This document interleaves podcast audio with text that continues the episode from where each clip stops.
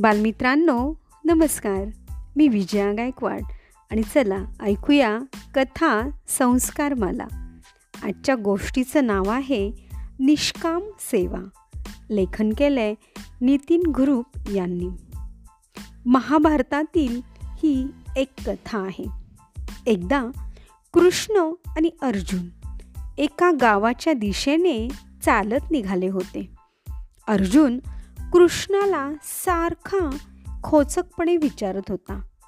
कर्णालाच का सगळे सर्वश्रेष्ठ दाणी म्हणून संबोधतात? आणि मला का नाही? लगेचच श्रीकृष्णाने समोरच्या दोन टेकड्यांचे रूपांतर सोन्याच्या टेकड्यांमध्ये केले आणि मग अर्जुनाला सांगितले हे सगळे सोने गावकऱ्यांमध्ये वाटून टाक. अट एकच एकूण एक सोने तू दान केले पाहिजेसच.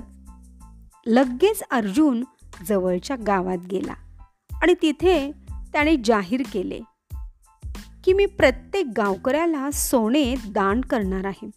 त्यासाठी प्रत्येकाने टेकडीपाशी यावे. लोक अर्जुनाच्या मागे टेकडीच्या दिशेने चालत होते. पुढे अर्जुन छाती काढून चालत होता. तर गावकरी मागून त्याचा जय जयकार करत होते. दोन दिवस दोन रात्री काम चालू होते. अर्जुन खोदत होता आणि सोने काढून देत होता.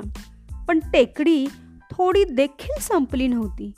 लोक सोने घेऊन घरी जायचे आणि परत येऊन रांगेत उभे राहायचे.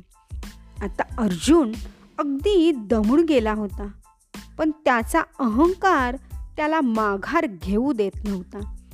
शेवटी त्याने कृष्णाला सांगितले की बस आता यापुढे मी काम करू शकत नाही.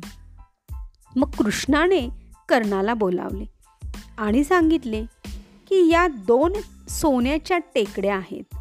त्या तू लोकांना दान करून टाकायच्या.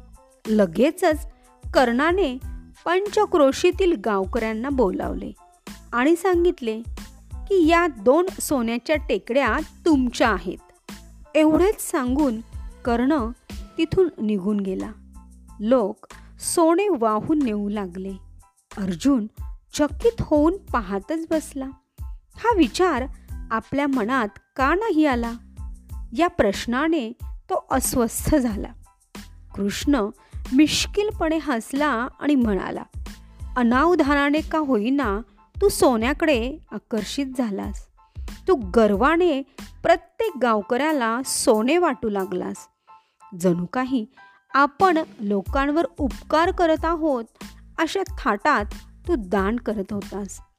कर्णाच्या मनात असले काहीही नव्हते. त्याने दान केले आणि निघूनही गेला.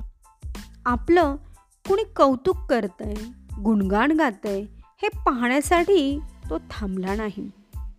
अर्थातच बालमित्रांनो सेवा किंवा मदत करताना कोणीतरी आपलं कौतुक करावं शुभेच्छा द्याव्यात किंवा या सेवेच्या बदल्यात आपल्याला काहीतरी मिळावं या प्रकारचा भाव न येता निस्वार्थ आणि निरपेक्ष भावनेनी केलेली सेवा ईश्वराला आवडते.